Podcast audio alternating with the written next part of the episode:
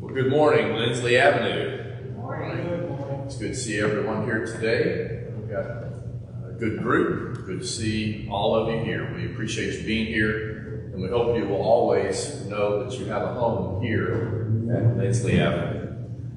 When you think of the month of February, a couple of things come to mind. Uh, last year at this time, I believe, uh, presented a lesson on black history from the Bible. This is Black History Month.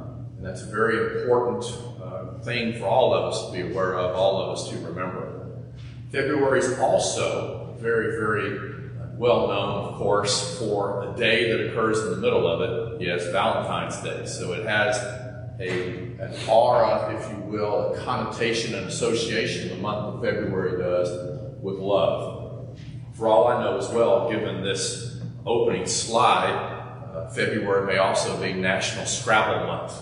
I'm not sure, but uh, I think if you add those up, uh, it turns out to be a score of eight. So love may be perhaps the most important thing, but it may not be the best scoring word you can play. So I want to talk just for a few minutes this morning on what does the Bible say about love. The verse that Howell read for us from 1 Corinthians 13, 13, which Miss Betty told me is her favorite verse, one of her favorite verses, says, So now faith, hope, and love abide, these three.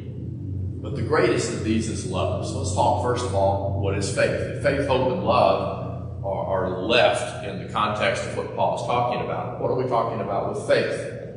Faith means we are certain of the things that we hope for, and we're convinced of the things we don't see. You know, there's a lot of, of things that we just don't see. No one has ever seen God. It is by faith that we know God is real and that God exists. And so it is the conviction based on evidence of things that we just don't see yet. Faith. It's not some blind lead. It's not some, well, I guess I'll believe this anyway. But it's a quiet confidence of things that we just don't see yet. A quiet confidence. Paul says our faith will go away once we see. Once we encounter God, you won't be believing in God so much because, in terms of faith, this definition of faith, it'll be a, a reality staring us all in the face. And so when Paul says that faith will go away, he means once we see face to face, face to face, there won't be any need for the definition here of faith. You know, as we say here, right? Being certain of things we hope for and convicted of things we do not see. But when we are right in front of God, you won't need faith by that definition because God will not be something that you cannot see. You will be in God's presence. So faith will go away once we, in fact, meet God. What about hope? Faith, hope, and love. What about hope? The Christian hope is belief in the Spirit against the senses. I want you to think about that. The senses say, take what you can touch and taste and handle and enjoy. If you're old enough, you may remember a TV commercial that used to show up during football games. This will date me, I know, but it would say, go for the gusto. Anybody remember that? Go for the gusto? Yes, it was for a beverage. But the whole idea was you only go around once, you might as well go for what you can get now. That's really the entire temptation that the devil presents to all of us, to the world. This God that you heard about that you can't see, forget about him and go for what you can see. Go for what you can taste and touch and handle and enjoy. You only go around once, right? The senses tell us to grasp the thing of the moment, the most beautiful person to have walked past in the last month or week or day. But the Spirit tells us there's something beyond the here and now. The Christian believes in the Spirit rather than the senses. The Christian follows the Spirit rather than the senses. If there really is one defining difference between followers of Jesus and those who don't know Jesus, that has to be it.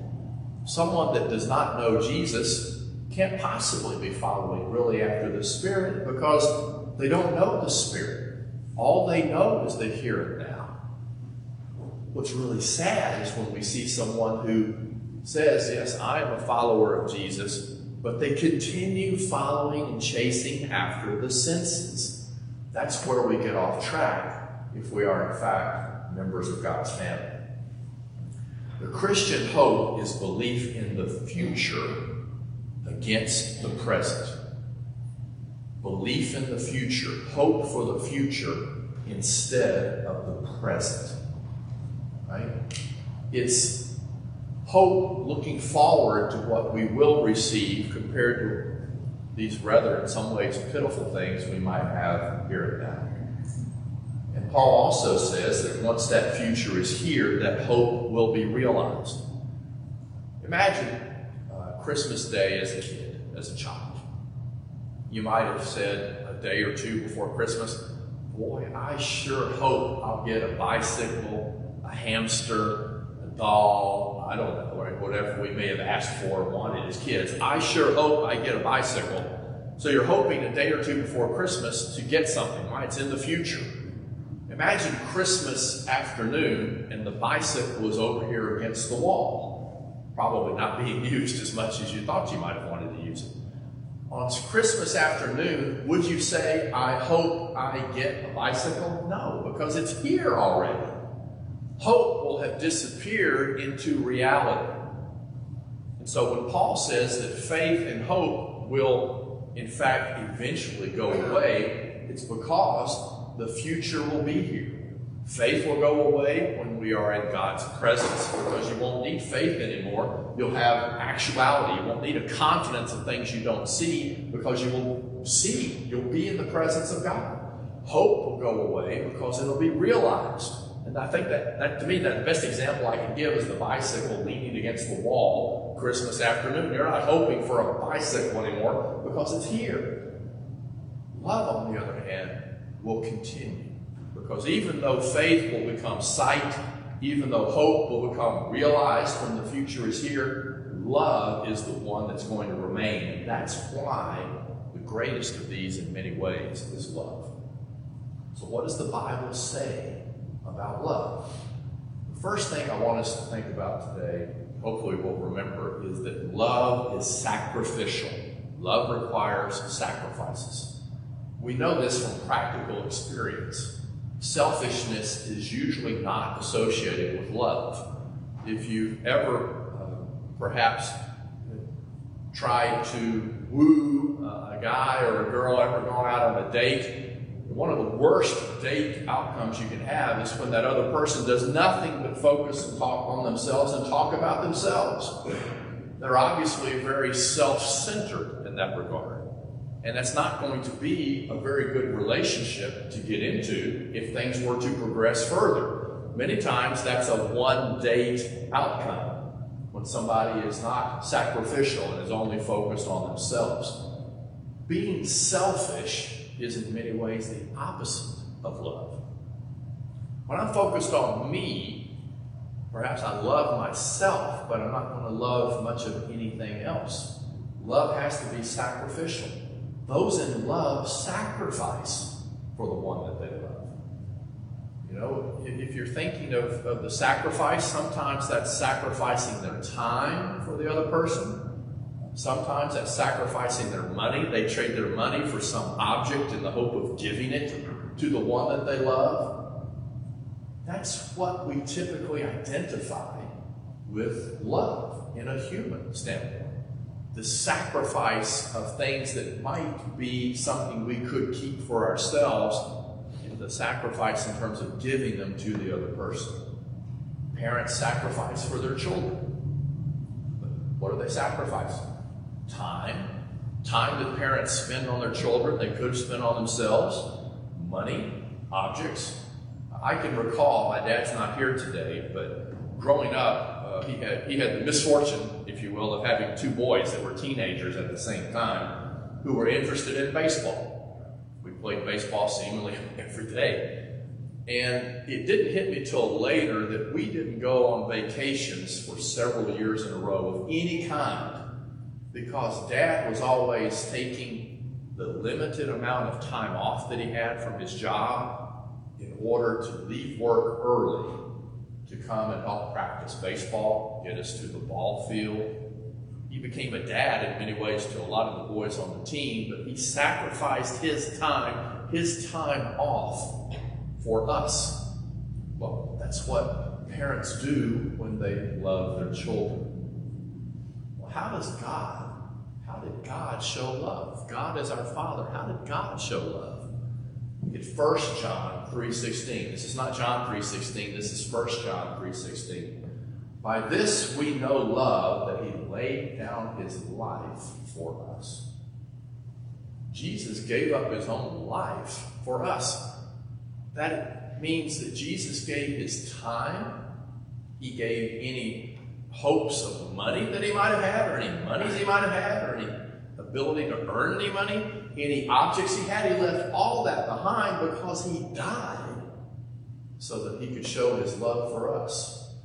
Sacrifice. Love has to involve sacrifice, and it certainly does in terms of God loving us. Earlier in the chapter of 1 Corinthians 13, Paul had said that love is not selfish. We talked about that a moment ago. It does not insist upon its own rights. You can't do that to me because I can hear it now, right? I have rights. You can't do that to me. Well, in this world, you can divide people into two groups relatively easily by a lot of different you know, slices and dices. But it seems to me this one's also a true way to slice through two groups of people in the world. Those who always insist on their privileges those who always remember their responsibilities.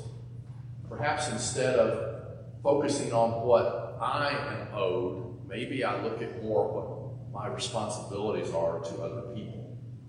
Those who are always thinking of what others owe them, you know, it's not right that this person treated me that way. They should have treated me better than that. They owe me, you owe me, whatever, right? Those kind of thoughts. And those who never forget, perhaps, what they owe to others. Which of these two groups defines a group that will show love for other people? I think it's pretty obvious. If I am thinking about what I owe other people because of what they've done for me, I will be a giving person. I will not be a selfish person. I will be showing love. If I'm thinking about my responsibilities for other to other people, I'll be again thinking about love. Love also implies action. It implies action. Jesus obviously had action involved in the sacrifice of his life. Suppose you say love you right? that's a phrase many people have said, love you. Imagine saying that to somebody who's sinking in quicksand without doing anything to help. Is that saying love you? Is that meaning love you? Of course not.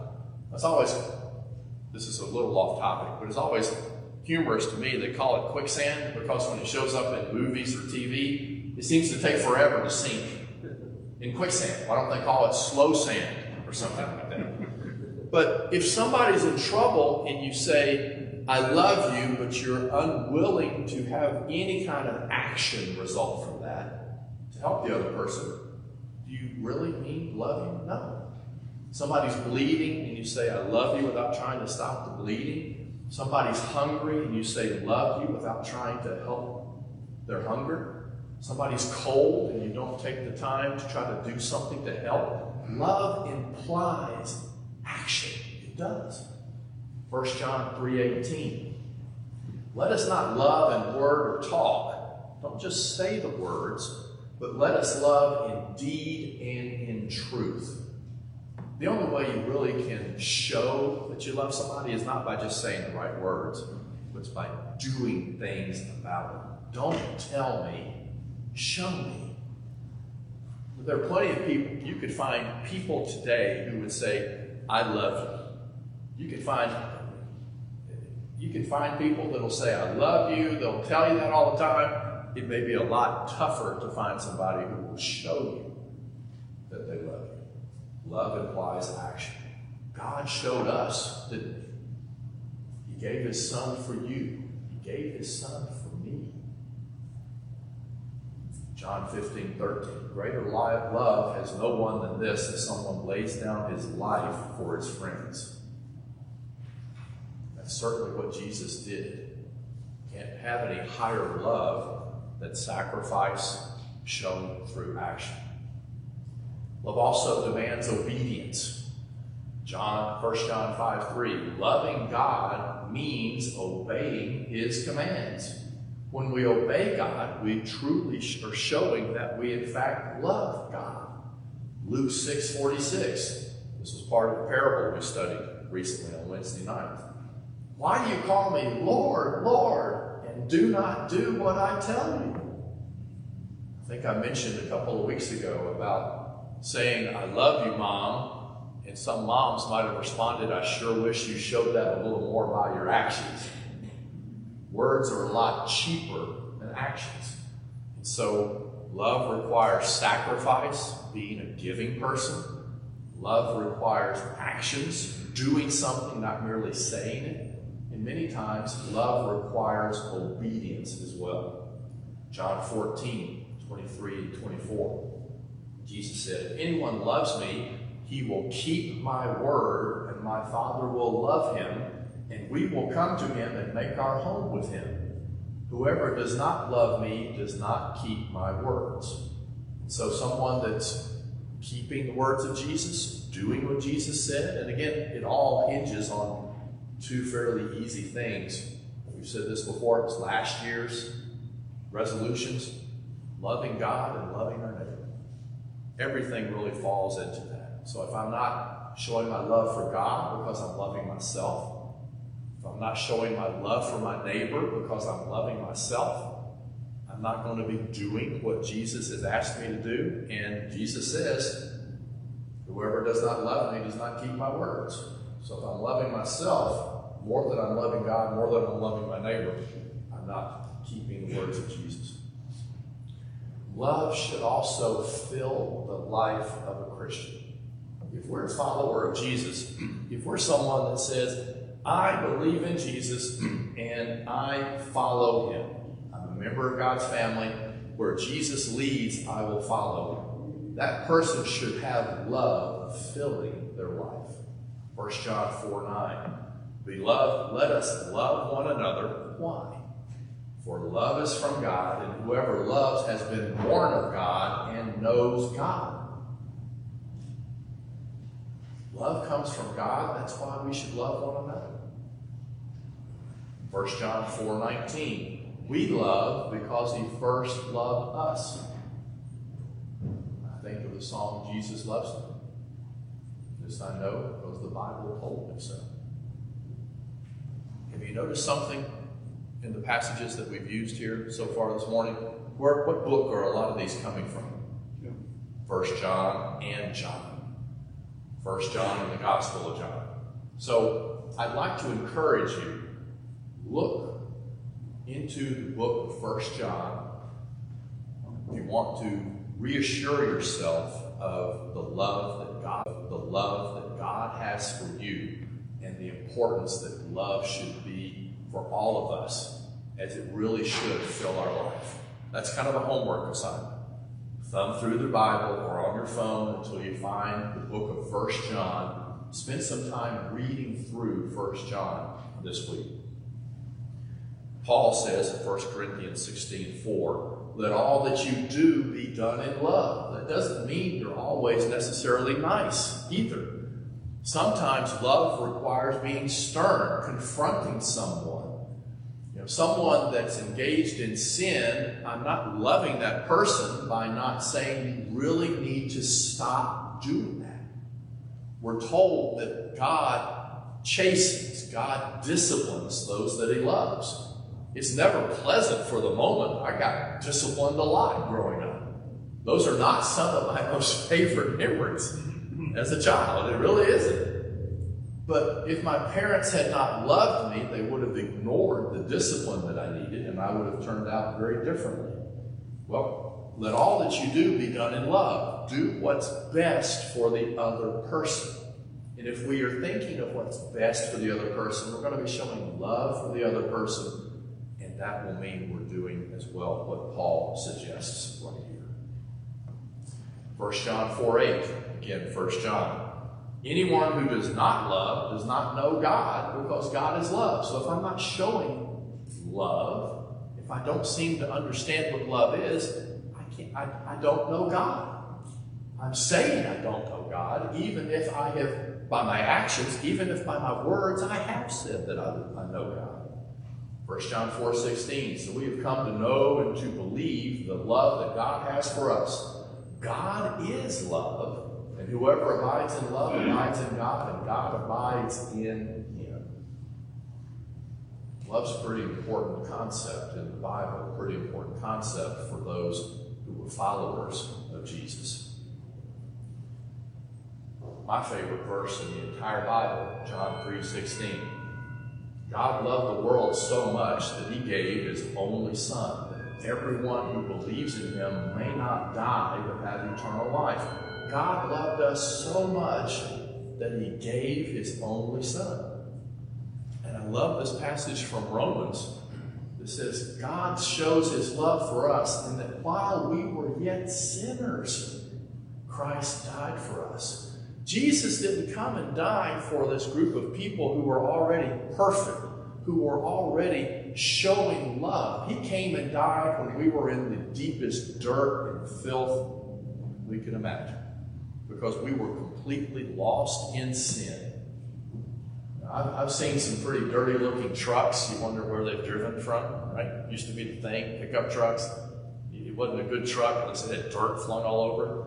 I've seen some individuals that look like they've messed around in the mud for a good while. Sin's a lot dirtier worst dirt. The problem is sometimes you can't see it on the outside. God sees the dirt of sin, and it's been on every one of us. Before Jesus came, the entire world, as it were, had been messing around in the ugliest dirt of sin possible. While we were dirty like that, while we were lost, while we were engaged in sin, He loved us enough that even when we were in the middle of all that dirt and mire and sin, He sent His Son to die so that we would have hope, so that we could have faith, so that we could experience the love that God has for us. Jesus died for us. Do we love God enough to live for Him? He died. He's not asking me to die, He's asking me to live for Him. And then one last slide. I think it's really important. I want everyone here to focus on this. I don't know what your week has been like. I don't know what your month has been like, or even what you think your life has been like to this point. But God loves you. He loves me, but I'm not worried about me right now. God loves you. Does. If you were the only person on the face of the earth who had ever made a mistake, who had ever sinned, He would have sent His Son to die for you. God's love is revealed to us in Jesus by sending His Son to live and to die to give us that opportunity. God even calls us to love our enemies, as hard as that is. God's love should inspire us to love our neighbors with compassion. If you're not a member of God's family, Jesus died to give you that opportunity. And you have that opportunity to come and live for God today. You have that opportunity to change. So, my final question this morning is Do you know Jesus? If not, please come as we stand and sing.